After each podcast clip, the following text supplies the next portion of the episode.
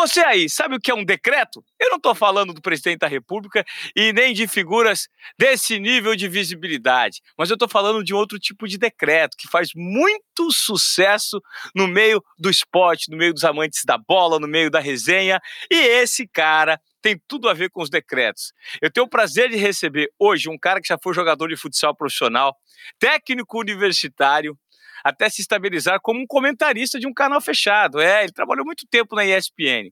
Ganhou o público com o seu jeito super alegre e descontraído de falar sobre futebol.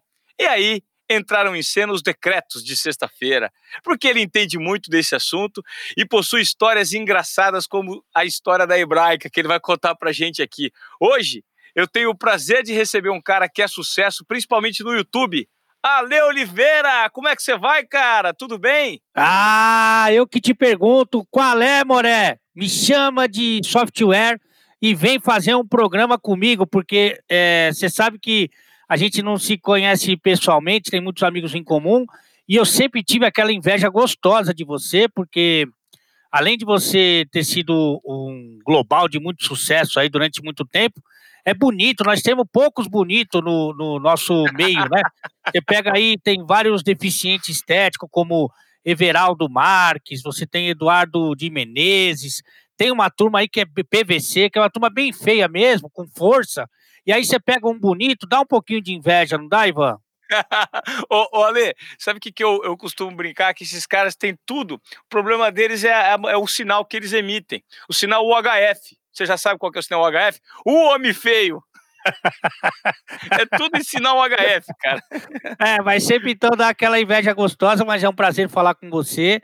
É, tô sempre ligado aí no teu conteúdo. Agora a gente tem essa vantagem há algum tempo já, que pode acompanhar os amigos por outras plataformas, e isso é muito legal. Ô Ale, cara, eu queria que você me falasse desse sucesso que você passou a fazer do YouTube e como é que foi essa, essa, essa mudança, né? De um comunicador de TV. Pô, eu tava conversando esses dias com um amigo meu, muito próximo, que também é próximo é, é, seu, o Fernando Caetano repórter muito tempo da ESPN, hoje está na Fox. O Fernando sempre falou, cara, o Ale é o cara mais legal do mundo, porque a gente comeu pão que o diabo amassou num momento que a gente não era valorizado sendo comentarista de futsal na TV fechada. Ninguém queria fazer, eu e o Ale estávamos lá abraçados. Como foi essa transformação toda, Ale? Ah, na verdade, assim, o, até teve um, um, cara que foi muito importante na minha vida, que foi um, um ex-diretor da ESPN, também narrador, o João Palomino, né? Ele me disse três coisas que eu, que eu levo comigo até hoje, que mudaram, acabaram mudando a minha vida, né? Uma vez que eu fui falar com ele, quando lá na ESPN eu comecei a ter um pouquinho mais de espaço, né, fazendo o programa Bate-Bola, que incomodava bastante os rivais e tal, em audiência e tal, com um formato bem descontraído e tudo. Eu fui lá bater na porta dele, porque como eu era que ganhava menos, falei assim, olha, é, eu queria transformar esse momento bacana em dinheiro, né, cara, pra, porque eu não sei quanto tempo vai durar, daqui a pouco isso acaba. Aí ele falou: olha, isso aí não acaba porque é da tua essência, você é assim no dia a dia, né? E as pessoas que me conhecem, que me encontram na rua, têm essa convicção que é o meu jeito. Então eu não sou um personagem no ar, eu sou aquilo mesmo, né? Que é a notícia ruim e a notícia boa ao mesmo tempo. Eu sou isso aí. Então ele falou isso aí, acho que também para não me dar aumento, mas eu acho que ele tinha um pouco de razão. Uma outra coisa que ele falou para mim que para mim foi muito importante, ele falou: como é que você quer que o público é, te avalie, né? Avalie o seu trabalho. E aí eu fiquei pensando muito sobre isso, né? E eu cheguei à conclusão que eu gostaria que os caras achassem que é um cara que entende de futebol e fala da modalidade com alegria. Eu nem sempre consigo passar essa impressão, essa imagem, mas é o que eu gostaria. E a terceira coisa que ele falou para mim que mudou minha vida é você tá demitido. São as três coisas que ele falou. Mas eu fui ganhando espaço e ganhando confiança e personalidade para ser exatamente do jeito que eu sou no meu dia a dia. E eu acho que essa linguagem próxima do público é que me ajudou muito. É, o, o erro, eu, eu trato erro com muita tranquilidade como acho que na nossa vida, no nosso dia a dia, a gente toda hora tá quebrando, tá é, falando coisa que, pô, escorregando aqui, outra ali, E eu trato isso com muita naturalidade. Eu tinha impressão sempre que quem está com o microfone na mão, ali, quem está com a latinha na mão, é de, outro, de outra esfera, que nunca erra, que é uma pessoa perfeita. E eu trouxe justamente o contrário disso, né? Então, acho que essa linguagem próxima, principalmente, Ivan, é que me aproximou muito do público e eu acho que é o que me caracteriza. Quantos, quantos, quantos inscritos você está no seu canal já, Lê? É, eu tenho. É tanta plataforma, né? Que às vezes a gente, eu mesmo me confundo com tanto conteúdo e com tanta coisa que a gente faz sempre para não ter que trabalhar. O mais importante é não ter que trabalhar. Isso aqui é o fundamental. Mas minha, no meu Instagram eu tenho um milhão e meio. Lá no canal que eu tenho conteúdo lá no Esporte Interativo, que é o de Sola, a gente está com um milhão e trezentos. Aí no meu canal particular, que o meu canal é tudo que ninguém absorve, eu levo para o meu canal particular, a gente chegou a 100 mil, o canal tem pouco tempo, mas tem 100 mil inscritos, e por aí vai, né, tem no Facebook também 600 mil, tem, o Twitter eu sou, no Twitter eu tenho menos de 400 mil, Twitter eu sou ruim, porque o Twitter, os caras têm sangue no olho, os caras são muito bravos, cabeça de ovo, eles xingam muito, cara, aí eu não sou muito de Twitter, não. Olha, é, é, é engraçado porque hoje, você tá com que idade? 47. 47. Pô, você tem uma longa trajetória no esporte, você foi jogador, você tem uma ótica super interessante que é a do cara que estava tá, do lado de cada imprensa, passou para o lado de lá e hoje está se conectando com uma nova geração que consome o seu conteúdo de uma maneira que você sequer se deu conta que isso poderia existir há 10 anos. Você, sabia que você ia ser sucesso hoje, há 10 anos? Na verdade, eu não sei até hoje, Ivan, porque eu tomo cada susto, assim. O último mais recente susto foi quando do falecimento do nosso amigo Rodrigo Rodrigues, que foi um, um golpe duro da vida, né? Mas é, não caiu uma folha sequer da árvore se Deus não quer, né?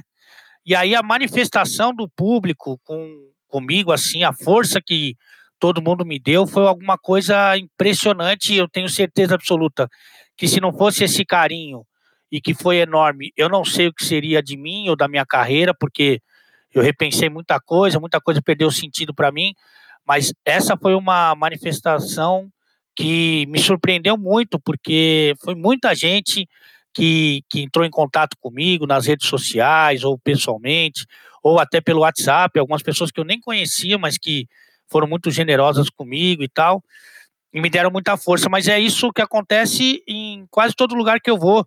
O ano passado, o esporte interativo, junto com a Tânia, teve a chance de fazer pela primeira vez o Campeonato Brasileiro, né? E, e eu era um comentarista que ficava no campo. E aí, cara, eu experimentei nas novas arenas o carinho da torcida, era algo, assim, muito impressionante para mim, porque na minha cabeça, Ivan, é, eu não faço nada mais do que todo mundo faz. Então, para mim é tudo muito natural, assim, né? É, e aí, quando eu percebo que o público está recebendo bem, é, e quando é uma, uma, um público grande, né, como tem acontecido, graças a Deus, eu, eu tomo um susto. Agora, é tudo muito louco para mim, porque tem até uma história que eu conto, e, e, o Edu não desmente, que eu sempre fui muito ruim de tecnologia, ainda sou, né, porque velho tem dificuldade, assim. Eu, quando fui para ESPN fazer uma, um teste, foi é, no começo do ano 2000, em 99 eu estava jogando futsal, aí estava muito conflitante com a carreira de treinador, e como treinador não tem que correr, só na hora da briga, naquele momento eu estava praticamente fazendo a opção por ser treinador de várias faculdades e não mais jogador, e nesse meio tempo, decidindo o que eu ia fazer da minha vida, surgiu a, a chance de eu ir lá na ESPN fazer um teste para comentar o futsal. E aí, a hora que acabou o teste, uma das meninas lá, estagiária, falou, Stephanie, o nome dela, eu fazia tempo que eu não lembrava, Stephanie, ela falou assim, o Ale, deixa o teu e-mail aí para a gente te dar a resposta, né, do como foi o teu teste, para te avisar se você passou, se você vai ter que vir aqui, como é que vai ser, né? Isso já era em 2000. Aí eu não tinha ideia do que era um e-mail. Eu dei uma resposta para ela que eu acho que ela dá risada até hoje, 20 anos depois, e que eu me envergonho. Eu falei para ela, Ivan, olha, o meu e-mail está reformando. Nós estamos reformando ele, dando uma mexida. Agora, como é que você vai reformar um e-mail, sua bula? A menina ficou olhando com uma cara de. Falou, telefone você tem? E ó, que eu tinha celular há pouco tempo, e daí eu dei o telefone para ela, e esse foi um exemplo. E outro exemplo foi que, depois de muito tempo, acho que foi o último lá da ESPN a, a ter Instagram, mas porque os meninos, mais uma vez, os estagiários, né, os jovens, é, os caras falaram, olha, vamos montar um Instagram para você. Eu falei, cara, não sei nem o que é isso, velho, sinceramente. Aí, não, não, não, deixa que eu monto aqui. Aí montou a Ale, underline ESPN. Isso que, no... isso que ano? Que ano? Puta, isso aí já devia ser lá pra frente, Ivan, porque. Não, 2015, 16, por aí? Eu acho que deve ter sido por aí, 14, por aí. Hum. 14 ou 15. Eu vou tá. até ver essa informação direito. Aí eu cheguei pro Edu Menezes, que sempre foi o cara mais próximo que eu tive lá na ESPN, e até porque é um dos poucos que é mais feio que eu, né? E aí. e tenta ser galã, né? O Edu tenta ser galã, ele né? Tem, ele tem certeza ele, tenta, ele tem o tempo inteiro, ele dá aquela arrumada naquele cabelo dele que, que é, praticamente não existe. É, isso, isso. Uma vez eu fui sair com ele, no, tava no jogo, depois do jogo ele falou, vou me trocar. Eu falei, não, vai assim, pô, você tem uma camisa aí, vai assim. Ele falou, não, tem que trocar o relógio. Ele ia trocar o relógio para sair. Eu falei, ah, você tá de sacanagem. Mas enfim. Aí ele, eu cheguei para ele e falei, Edu, os meninos estão querendo botar eu aí num tal de Instagram, velho. Instagram, você sabe o que é isso? Ele falou, olha, eu sou seu amigo, sou seu irmão. Eu vou te dar um conselho. Não entra esse negócio de Instagram que não é para você. Porque você até fala legal, mas imagem não é teu forte. Eu tenho 2.500 seguidores. É, você nunca vai chegar nos meus 2.500, por exemplo. E aí, aí, aí, eu quase desisti. Eu falei para os moleques: ah, cara, eu acho que isso aí não é para mim. Falei, ah, Ale, deixa aí, se der errado não tem problema, só fica uma página aí para você. E foi assim que eu entrei no Instagram e assim que eu entrei na ESPN. Caramba, cara, tudo muito aleatório. É, eu, quando você me fala isso, que o áudio, tem um amigo meu que falava que o, aqui, bicho, eu sou feio, o áudio é digital, mas o vídeo tem dropout. Dropout é quando tem problema, problema na fita. o cara é muito feio, é igual assinar o HF. Você falou de algo interessante nesse, no início desse papo que eu queria abordar em algum momento com você. Eu acho que eu vou trazer à tona porque é muito recente. E a gente teve uma perda é, profunda. O jornalismo, os meios de comunicação, principalmente o jornalismo esportivo, né? Muito grande com o Rodrigo Rodrigues. Não existia uma pessoa que não gostava do Rodrigo Rodrigues. O Rodrigo era bem aceito em todas as rodas, todos os nichos, porque ele é um cara muito de se doar, né? O Rodrigo sempre foi muito, sempre colocou, se colocou em segundo plano, as vontades em segundo plano para se adaptar ao jeito do outro, fazer do jeito do outro. O Rodrigo tem essa característica. E vocês eram muito próximos. E, inclusive, existiu uma história de questão de Covid de um para o outro. Me fala o que aconteceu, Ale, e como você se sentiu e como você encontrou forças para superar isso. É, eu nem falei disso com ninguém, até peço desculpa para os veículos que me procuraram, né? Porque foi bem bonito a manifestação e a união das emissoras é, quando do, do infeliz acontecimento, mas eu não me senti em condição de falar sobre isso. No, no dia seguinte ao falecimento do Rodrigo, a gente fez um programa especial lá no Esporte Interativo, lá no de placa, que foi bem emocionante, com a participação de várias pessoas queridas. E, e aí eu não, não consegui participar porque eu não me senti é, em condições. O Rodrigo é o cara que eu devo tudo na, na nesse meio de comunicação, porque é, eu não tenho dúvida nenhuma que se não fosse por ele, eu estava dando treino até hoje, ou pelo menos estava comentando ali somente o futsal e tal. Porque quando ele chega na ESPN, eu estava tendo ali meus primeiros minutos, mas muito timidamente, é, porque o perfil do, da emissora sempre foi outro, né? E eu tinha um caminho mais complicado, porque eu não era exatamente ex-jogador e também não sou jornalista, então é, cara, não tem muito onde me encaixar e também a linguagem era diferente. Então eu estava ali, a minha prioridade sempre foi ser treinador. Eu, eu ganhava, já ganhava é, mais dinheiro na TV, que eu ganhava por evento, então sempre que alguém faltava ali, eu tinha um jogo ruim, os caras me escalavam, mas qualquer dinheiro é mais dinheiro que o esporte universitário, mesmo trabalhando em várias faculdades. Mas eu ia ficar por ali. E quando chega o Rodrigo, ele ele viu em mim ali um cara que ele pudesse ser parceiro, pudesse fugir um pouco da mesmice do futebol, pudesse trabalhar com entretenimento. E ele me guiava assim, né, como se fosse mesmo uma pipa. Ele ia me guiando pro, pro melhor lugar, lugar mais confortável para mim, não era nem pro programa, nem pro canal, muito menos para ele, né? E isso para mim foi muito marcante. Depois eu tive a chance de fazer muita força para levá-lo lá para o esporte interativo. E lá no esporte interativo que eles têm uma outra mentalidade, principalmente quando tinha o canal, né? Agora eles têm o conteúdo lá para Tanner, mas quando eles tinham um canal, eles tinham uma outra mentalidade. E foi muito louco fazer o de placa com o Rodrigo, assim, foi a coisa mais louca que eu já vi na televisão. Hoje vendo os vídeos ali, mesmo no Instagram, eu não acredito que a gente fazia aquilo lá. E assim, muito além do limite, tem que, ah, vocês ficavam no limite. Não, a gente passava do limite toda vez. E eu sou muito grato a, é, sou muito grato a ele. O que aconteceu foi que o Rodrigo, eu estou passando por um processo ainda, né, de doloroso de separação, não pela separação, mas porque envolve a minha filha, que tem 11 anos, e é, assim, eu só vivo por causa dela, eu tento ser uma pessoa menos pior por causa dela, e, e enfim, nesse processo todo eu estou tendo muita dificuldade de encontrá-la, né? E também, é, como eu moro no mesmo condomínio da minha ex-mulher, porque eu tinha dois imóveis aqui, acabou ficando, aqui é muito desconfortável para mim.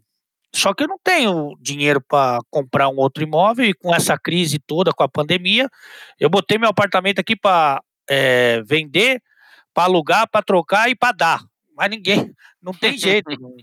e aí nesse isso, meio... É, isso, isso São Paulo, né? É, São Paulo. E aí, nesse meio do caminho, o Rodrigo ofereceu o flat que ele tem em São Paulo, porque ele fica o maior tempo possível no Rio. E a gente teve um encontro justamente para é, para eu pegar a chave, para eu ver o flat e tal, e comer uma pizza, não sei o que, não sei o que lá. E aí, depois desse encontro, eu não sei exatamente quanto tempo depois ele, ou quanto tempo depois eu, porque não dá para mensurar, eu peguei a doença e ele pegou a doença. Agora, é impossível dizer que eu passei a doença para ele, ou que ele passou para mim, ou que outras pessoas passaram para uma outra pessoa passou para ele e uma outra passou para mim. Isso não dá para saber, né? Porque é muito difícil, né, cara? Isso aí é uma é um vírus que se espalha com muita facilidade, tudo, mas é... É, todo quanto é apontamento em relação a é uma doença tão pouco estudada e tão pouco é, é, que, que, a gente sabe sobre, é, ainda, ainda tem muitas respostas, né, para serem, é, muitas perguntas a serem feitas e muitas respostas para serem respondidas. Tudo que for falar de Covid não, não dá para apontar, né, Ale? É, e aí, assim, tem várias coisas, assim, que a gente não sabe o que aconteceu. O Rodrigo depois ele foi ao Rio de Janeiro, foi de ônibus, né? Que, ele, que eu acho que é uma determinação, eu não tenho conhecimento disso, mas ele foi de ônibus e estava trabalhando e não sei o quê. Então é muito difícil, cara. Mas eu sei que é, é, em algum momento, assim, eu fiquei pior ainda do que eu que já ficaria e, e acho até que num, no meio desse, dessa desse sofrimento, desse devaneio, é, eu senti a presença do Rodrigo falando, rindo da minha cara e falando, Ale, é para você continuar, sua mula, né, que é como ele me chamava, para você continuar fazendo o que a gente sempre fez, agora você tem a responsabilidade maior, eu quero te ver sorrir, quero que você faça as pessoas sorrirem. Já tem tanta gente sofrendo pelo Rodrigo, se tiver que sofrer por você também, porque você está mal, e aí eu tentei é, continuar com um pouco mais de, de força, de ênfase a fazer esse, esse trabalho que no final das contas tem como objetivo transformar o dia de alguém, uma pessoa que for, num dia um pouco mais leve. E você chegou a pegar a doença também, Ale? Peguei. Peguei, assim que eu peguei, eu fiz o, eu fiz o exame, né? Aí depois que saiu o resultado, eu entrei em contato com ele para avisá-lo. Ele já estava no Rio faz uns, acho que fazia uns três dias, quatro dias. E aí eu avisei. Aí depois ele, acho que depois de algum tempo ele fez o teste lá. E aí que ele constatou também que ele também estava. E eu falei com ele até quinta-feira. Quinta, ele, ele, ele faleceu ali entre domingo e segunda. Muita gente fala uma coisa, outros falam outra. Até quinta-feira eu falei com ele, ele estava é, normal. Falei, ah, não sinto o gosto, um pouco de cansaço e tal, e depois a gente não conseguiu mais o contato. É, bom, é, até em homenagem ao Rodrigo ao carinho e à leveza que ele, ele sempre nos proporcionou com o convívio presencial dele, né, com as histórias, com a maneira bacana de ser, a gente vamos tocar esse podcast de uma maneira bacana, que é como você mesmo disse, né?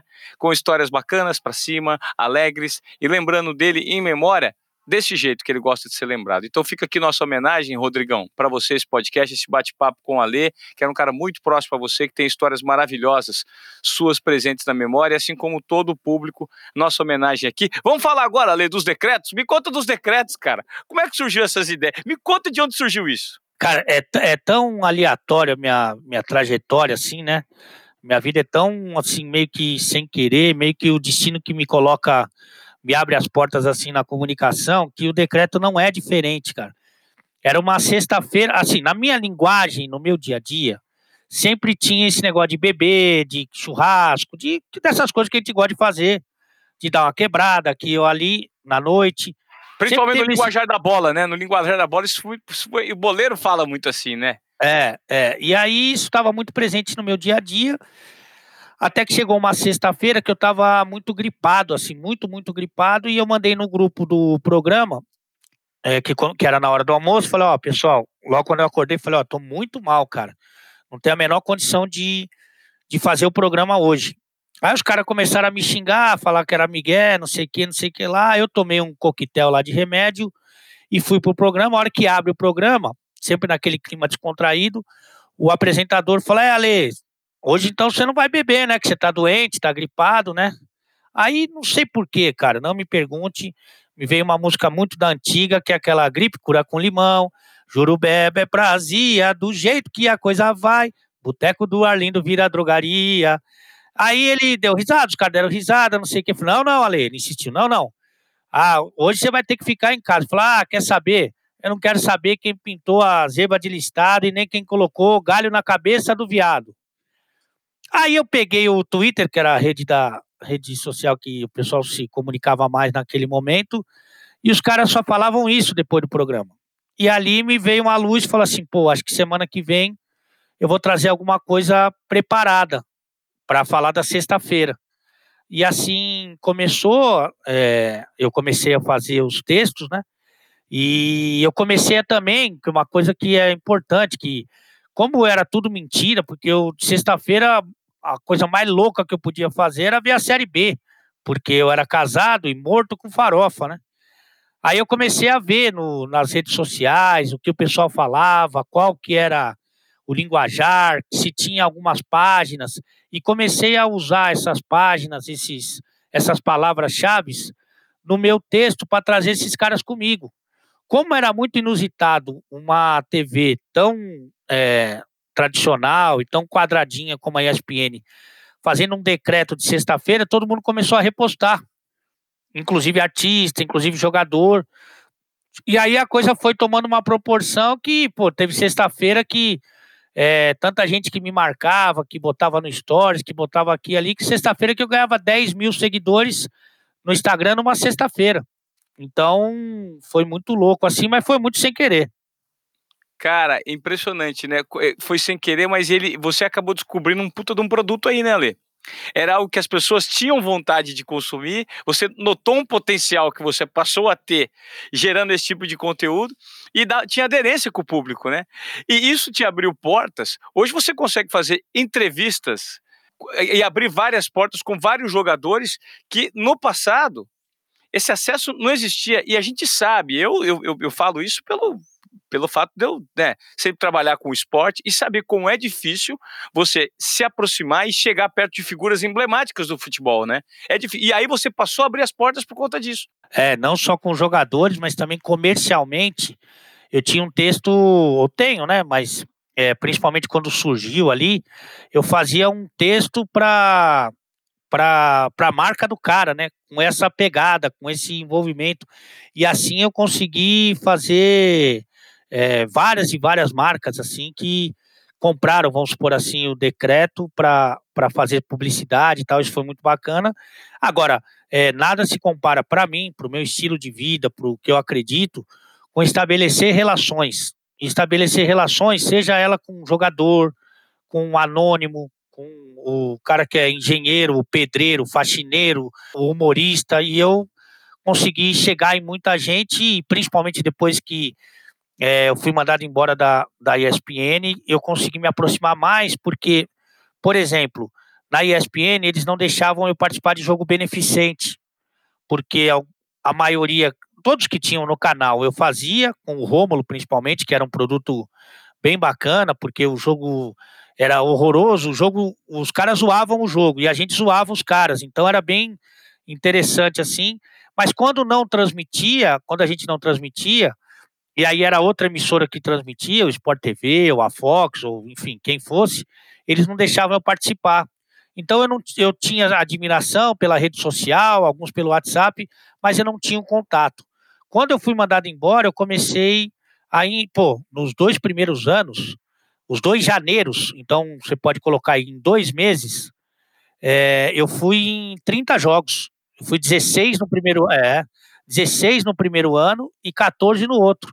E aí, aí, aí que o barraco desabou, né? Porque daí, em contato com os caras, indo no ônibus com os caras, no vestiário, pós-jogo principalmente. Eu sou um cara do samba também. Então, pô, é, não, eu não atrapalhava tanto quanto os artistas no jogo.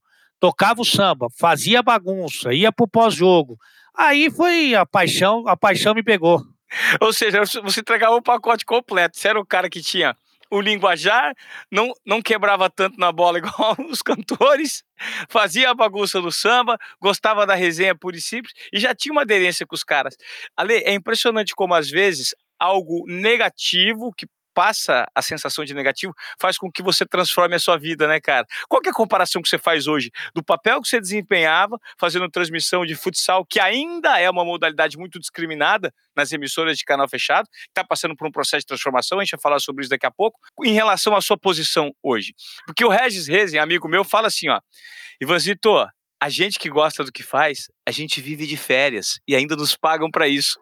Né? É, é isso aí. E eu, eu, assim, eu costumo brincar que a gente só tira um barato, só, só tem ali uma descontração, só zoa aquilo que é, quem a gente tem intimidade, né? Eu não vou chegar para um cara que eu nem conheço e vou brincar com ele.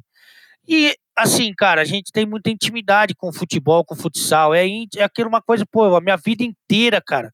Eu tava no campo, na quadra, dando treino, treinando ou avaliando. Então, para mim é assim, eu muita gente nem enxerga isso, né, Ivan? Porque é, a gente está num, num, momento de tanto extremismo, né, de tanto radicalismo, né? O comentarista, eu, por exemplo, não tenho um perfil que o cara gosta, ou não torço pro time que o cara quer, ele nem vai avaliar o conteúdo, ele só vai, ah, o Ale é um palhaço e pronto, mas o futebol para mim é fácil de observar, cara, porque a minha vida inteira ali tomando decisão e brigando no vestiário e, e tomando bronca do treinador, ou dando bronca como treinador. Eu, eu ali dos 18 anos, quando eu entrei para ser treinador do direito da USP, do Largo São Francisco, dos 18 aos 26, eu fui treinador de várias faculdades ao mesmo tempo e fui jogador profissional de futsal. Então eu, eu ouvia o que o meu treinador me falava, ou meus treinadores, e ia lá, é, sentia o que eu, que eu achava que era legal, falar para meus atletas, via a reação deles, via a minha reação. Então ali foi um aprendizado muito louco, cara. E de situações inesperadas do, de todos os níveis e tal. Então eu brinco porque eu tenho intimidade com o futebol, né? Aí, é, assim, é muito louco para mim, porque eu, em nenhum momento, eu achei que eu fosse viver da comunicação e que fosse ter pessoas que que gostassem assim de mim, do meu jeito e tal, mas as coisas acabaram acontecendo de uma forma é, muito natural. Demorou muito, tem muita gente que fala, ah, o Alência, pô, eu fiquei 18 anos na ESPN, cara, para conseguir pegar uma Copa São Paulo de Júnior, que era normalmente uma competição que os outros comentaristas não queriam, porque ali dia 3 de janeiro, quando tem as férias escolares, um calor danado, você roda, você sabe muito bem, roda o interior inteiro, um sol, chuva, o hotel não é bom. Mas eu, para pegar uma Copa São Paulo, demorou o quê? Demorou uns 10 anos, 11 anos para pegar uma Copa São Paulo, que ninguém queria pegar. Para fazer um programa no, no, na ESPN demorou uns 13 anos. E aí, quando abriram a porta, né, Ivanzinho, aí a gente a gente falou, ah, daqui, não, daqui eu não saio mais. É, cara, você começou a entregar todo esse lado irreverente que o mercado passou a valorizar. E a gente tem que ser muito grato pelas mídias paralelas, né, Ale? Porque as mídias paralelas proporcionam isso. Se a gente fosse continuar naquele formato tradicional, da maneira como o esporte é feito no offline, que é na TV, ainda precisa ser melhorado, né? Eu falo isso porque a gente participou de um laboratório de transformação é, do conteúdo esportivo na TV brasileira por meio de um Globo Esporte completamente maluco que a gente fez lá. Eu, o Thiago Leifert, o Caio Ribeiro, em 2009, né? A gente começou a fazer maluquices que aquilo, eu hoje olhando para trás, eu qualifico aquilo como o YouTube, o laboratório do YouTube que é feito hoje. Né? A gente fazia cada maluquice, cara. Fazia aposto com o Filipão, Adriano Michael Jackson, fazia umas caronas completamente maluca, apresentava o programa de uma outra forma. Mas existia alguém com uma, um cartucho na mão, que era o Thiago, que conseguia bancar aquilo, pelas costas que tinha. Óbvio, pelo talento também, mas ele tinha uma... Agora, quem que vai se propor a fazer algo hoje que as grandes emissoras querem? O digital te proporciona fazer isso, né, cara? De uma maneira muito verdadeira. E a sua verdade é o que vende, né, Ale? É a maneira como você fala. O fato de você. Quanto mais você é você, mais você se conecta com o seu, seu público, né? É, é isso aí, exatamente isso aí que você descreveu. Eu hoje, eu consigo ser bem eu assim, na televisão também, graças a Deus. É, no rádio, o rádio também me deu uma bagagem. Eu já fazia rádio na parceria da, da ESPN lá com Eldorado, Estadão, depois com a Rádio Capital, mas o, o Estádio 97 que eu faço aqui em São Paulo é, é um monstro de audiência, né? E tá, tá consolidado aí há quase 22 anos. Também me deu uma, uma bagagem importante. Agora, quando você tem é, o, o contato com o público e você está é, completamente solto, é uma outra conversa, né, cara? Porque, por exemplo, na, durante a pandemia, que é, muita, muita gente tentou se reinventar, até para deixar esse período menos pesado para todo mundo, que não é fácil, né? Mas a gente tem essa um pouco dessa obrigação de tentar suavizar um pouco esse momento, né? Pô, eu fazia umas lives aqui pro meu canal, porque normalmente eu gravava externa pro meu canal, para abastecer, né, de conteúdo do meu canal. Como não podia ser feito, eu fiz live aqui de todos os tipos que você pode imaginar. E aí, na live, cara, do meu canal, eu não tenho nenhuma folha, só sei o nome da pessoa. É, e aí, cara, completamente livre é onde tudo aconteceu. Eu tive um crescimento importante durante esse período em todas as redes, cara, porque você, quanto mais, quanto mais você falar a linguagem de todo mundo, é melhor. Por exemplo, jogador, eu adoro jogador falando de futebol, eu gosto de jogador falando da, da, de uma boa parte deles. Acho, por exemplo, o Pedrinho, que fala muito bem, tem vários caras que falam bem. Mas eles têm uma visão do jogo que eu fico sempre pensando, quantos caras que estão assistindo jogaram futebol profissional? 0,1 talvez.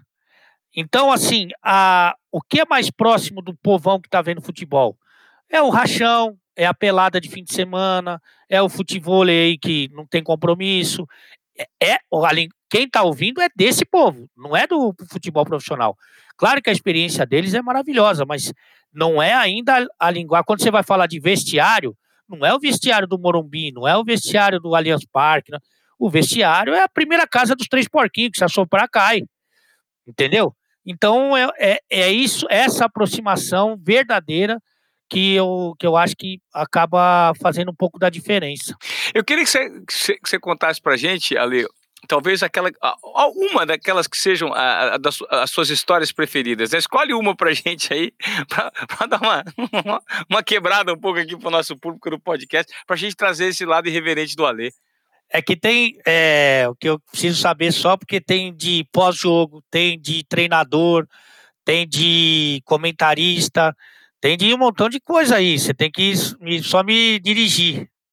Vamos, mete uma de pós-jogo. Pós-jogo é interessante.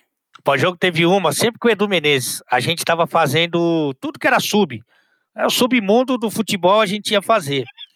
Porque tinha que viajar e a verdade é que eu não fazia falta para escala, né? Então, qualquer evento fora assim que tinha que era menos importante, eu ia. Até eventos ali é, do marketing, eu ia bastante e tal. E aí a gente foi fazer algum sub em alguma coisa é, no interior do Rio. E, e aí o jogo acabou tarde, não sei o quê, o Edu passando perfume, passando, é, botando corrente, trocando relógio, não sei o quê. E aí a gente chegou num, num, num lugar de, vamos supor, um restaurante que tocava música bem alta, vamos supor.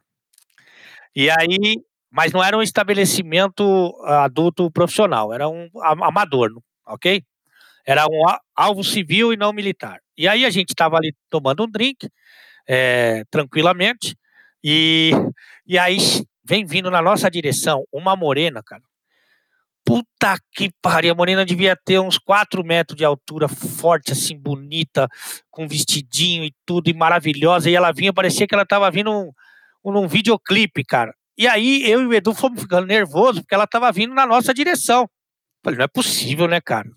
Aí ela veio e veio falar com a gente. Falei, ah, estourei no norte, né, cara? É hoje que, pô, tirei a sorte grande, até que enfim, porra, uma vez que eu vou sair ganhando nessa. Aí, aí ela chegou e falou assim: Você não é o Ale Oliveira? Porra, eu quase derreti. Falei, sou eu, muito prazer. Ela falou, nossa, Ale Oliveira. Falei, é. Aí já, pô, essa hora eu já, já tava grandão, né, cara? Já tava boneca. Ela falou assim, cara, o meu marido pode tirar uma foto com você, que ele é muito seu fã. O marido dela tinha oito metros.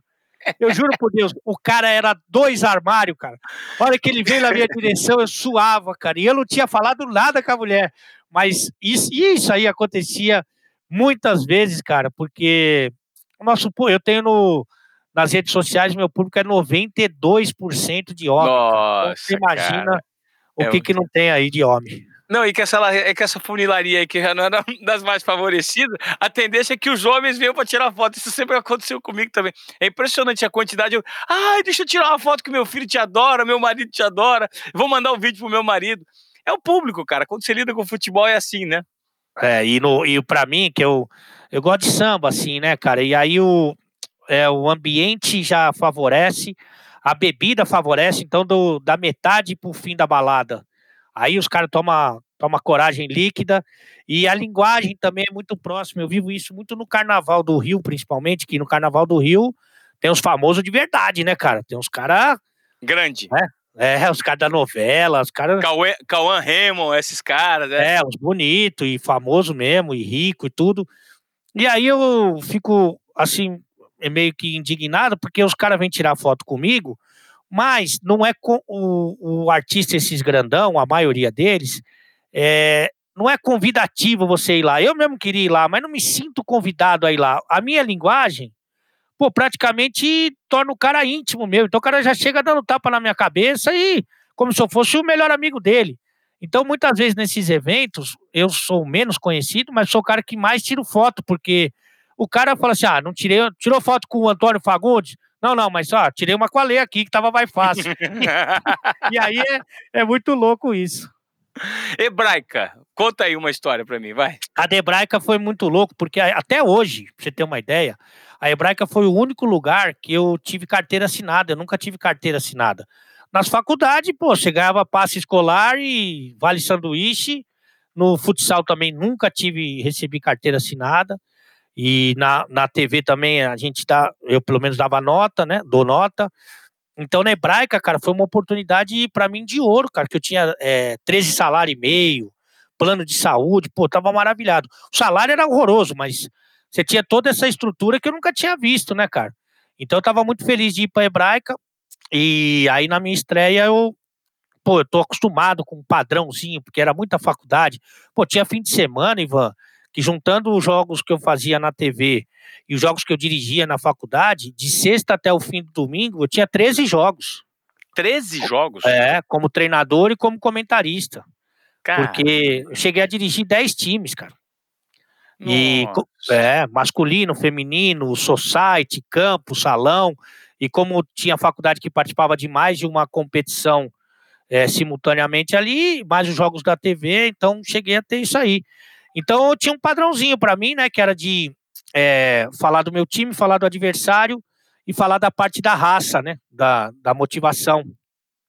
E quando acabava a motivação, era pô, obrigatório você fazer a oração, né? Um Pai Nosso, uma Ave Maria, como Deus, como se Deus fosse surdo, porque eu tenho algumas teses que eu não concordo, mas quem rezar mais alto, já Deus já dá uma é. bola, bate na trave e entra, sabe? É. Pai nosso que estás no céu, santificado seja o vosso nome. Isso, isso. É. Quem vem com roupa de passeio pro jogo também já sai ganhando. Se o cara vem com roupa de passeio, é, a mala do time e de ônibus fretado, para mim eu já nem jogo. Se eu sou outro time, já nem jogo. Para mim já o outro time já ganhou. Tem várias coisas de louco assim. E aí, quando acabou a parte da raça, cara, vamos, todo mundo gritando, gritando. Falei, fecha aqui, pessoal. Vamos lá, todo mundo. Pai nosso que estás no céu, santificado. Só que eu tava na hebraica, né, cara? Aí não tem, não tem o Pai Nosso, Ave Maria, não tem lá. Aí quando eu tava no meio da, da segunda estrofe, eu falei, pô, será que ninguém sabe a letra desse negócio, cara? Só eu gritando lá. Olhei pro lado, olhei pro outro, falou, ó, parou, parou. Só eu que tava, né? Falei, cada um faz aí a sua oração, do jeito que quiser. E aí eu não, eu não fui mandado embora milagrosamente nesse dia, mas três anos depois, quando eu já estava muito envolvido com a TV, eu não conseguia ir nos treinos, não conseguia ir no, nas reuniões, nos jogos, nada. Mas tivemos um confronto de, de quartas de final e a gente classificou em sétimo e o Juventus da Moca classificou em segundo. O Juventus era um time muito mais forte do que o da Hebraica. E aí eu condicionei o meu time no treino e na preleção durante o jogo, que como era o melhor de dois jogos e tinha diferença de saldo de gols, que a gente tinha que chegar vivo nos cinco minutos finais do segundo jogo. Porque meu medo era que a gente tinha uma estratégia bem defensiva, mas toma um gol, vai para cima e toma dois, três, quatro, cinco e vai para o segundo jogo só para tirar foto. Então o placar negativo, se ele fosse próximo, ele me interessava, um 2 a 1 1 a 0 porque daí eu tinha chance no finalzinho do, do, do segundo jogo, bota um goleiro linha, marca a pressão e faz uma confusão lá e sai um gol. Beleza, os caras compraram a ideia, né? Porque o jogador tem que comprar a ideia. Compraram a ideia e a gente foi pro jogo assim. Só os caras ficavam com a bola, né? A gente podia botar tênis de corrida, porque era treino físico para nós. Os caras faz 1 a 0 o banco, o time olha para mim, olha pro banco. Fala, tranquilo, tá. Tá certo, tá tudo bem. A gente milagrosamente faz 1 a 1 melhor ainda, para nós era goleada. Os caras pum 2 a 1 e quando eles fazem 2 a 1 é, eles pararam de jogar. Ficaram com a bola lá atrás, a gente estava lá atrás e ninguém ia no meio campo. Você podia fazer um acampamento no meio porque eles não vinham e a gente não vinha. Aí ficou esse jogo de merda, é, os caras olhando pra minha cara, eu falei, tá ótimo. Acabou o jogo, eu falei, cumprimenta os caras lá do Juventus e vai pro vestiário. Aí, cumprimentamos todo mundo, eu tô em último na fila, fui cumprimentar o treinador dos caras, eu já com alguma marra, porque quem é da TV tem que ser um pouco mascarado, né? Falei, parabéns, professor, até terça-feira no jogo de volta. Aí ele virou para mim e falou, Jogo de volta, Lê? Você não foi na última reunião da federação, não, né? Cara, ali eu desmanchei. Eu falei, poxa, professor, já fiquei humilde de novo, né? Poxa, professor, eu não, não tô podendo ir muito e tal. Mas o que que tá acontecendo? Ele falou, não, mudou o regulamento, só tem jogo de volta se o time da pior campanha, no caso o teu, ganhar o primeiro jogo. Se perder o primeiro jogo, já tá fora. Aí, eu falei, pô, professor, é, vamos marcar um amistoso aí, eu pago a arbitragem, pô, pelo amor de Deus. Ele cagou pra mim, foi embora e eu ainda tinha que encarar o meu vestiário, né? Tô chegando Nossa. perto do meu vestiário, só ouvi os caras gritando, comemorando que tinha perdido de 2 a 1 um e que tava vivo pro segundo jogo, uma festa lá. Pediram Habibs e tudo, mal, nossa. Os caras feliz da vida. Aí eu entrei no vestiário, né, cara? Falei, pessoal, tem uma notícia boa e outra ruim para vocês. Os caras, deixa o professor falar, o professor é fera, pô, deu um nó tático. Fala boa, né, professor, que a gente tá na pegada agora, pô. Tamo forte aí, pô. Fala boa. Ó, a boa é que, para mim, foi o melhor jogo da Hebraica no ano. Pô, os caras ah, quebraram mais duas lâmpadas, três chuveiros, porra, que sei o quê. E aí algum infeliz lembrou, falou, e a ruim, professor? Olha, a ruim é que foi o último jogo, né? Porque fomos eliminados. e aí, não tem segundo jogo. Não tem segundo jogo. E aí a minha vida hebraica, infelizmente, terminou e, e eu acabei indo por, por me dedicando inteiramente para o negócio de comunicação. Ô Ale, é, eu queria é, agradecer a sua participação aqui no meu podcast. E para a gente terminar, deixa uma orientação curta aí para aquelas pessoas que hoje, a gente que é jornalista, né, assim, que trabalha com a comunicação, você não é jornalista, mas você é um comunicador nato, que trabalha com a comunicação vinculada ao futebol. Qual é a orientação que você deixa para as pessoas que hoje querem investir no próprio negócio? Qual é a principal dica? O que, que funcionou para você que a gente pode, de repente, compartilhar? Ah, eu acho que é você estar tá feliz com aquilo que você, você faz ou quer fazer, cara. Porque a dificuldade você vai encontrar em todos os caminhos, cara. Mas se você, pelo menos, tiver apaixonado por aquilo, tiver amando aquilo, é, se você fizer aquilo com prazer, eu acho que a tua chance de você é, atingir o seu objetivo é muito maior. Então, o que eu falo sempre é que se não for divertido, não vale a pena, cara. Não vale a pena. Então, para você insistir nisso, que você está mais próximo do, do teu êxito aí. Legal, Ale. Cara, obrigado. Obrigado por compartilhar sua história, por falar dos seus exemplos, pela carreira super interessante que você tem gerando, que você está você tá criando e pelo conteúdo que você está gerando de uma maneira tão verdadeira e levando alegria. Ter descoberto um nicho, gramou muito tempo, né, cara? Comeu muito pão que o diabo amassou e hoje está colhendo os frutos. Já ficou rico ou não? Não, não fica porque, olha, deixa eu te falar uma coisa que é uma matemática muito simples. Quem separa uma vez é difícil de você. Quem separa duas vezes não tem mais como ficar rico. Aí pode esquecer que dinheiro não vai ter, mas tem muita alegria pelo menos. Duas separação na conta já, Lê? Ah, agora eu consegui o meu objetivo, que era mais separação do que demissão. Então agora eu já posso ficar feliz. com produção de Lucas Costa, meu grande parceiro que ajudou aí no contato com a Lei Oliveira. Tivemos o privilégio de ouvir as histórias divertidas e a maneira é, bem-humorada de encarar a vida do Ale Oliveira. Ale, obrigado, irmão. Valeu, viu? Eu que agradeço, pô. Um prazer enorme falar com você. Agora a gente só tem que esperar acabar um pouco essa, essa loucura pra gente tomar uma, porque eu sei que você ali é do o pessoal do interior, é, enxuga bem, hein? Ah, a gente gosta de tomar um Guaraná de vez em quando, né? Faz bem. Tamo Obrigado. junto, irmão. Valeu, Ale.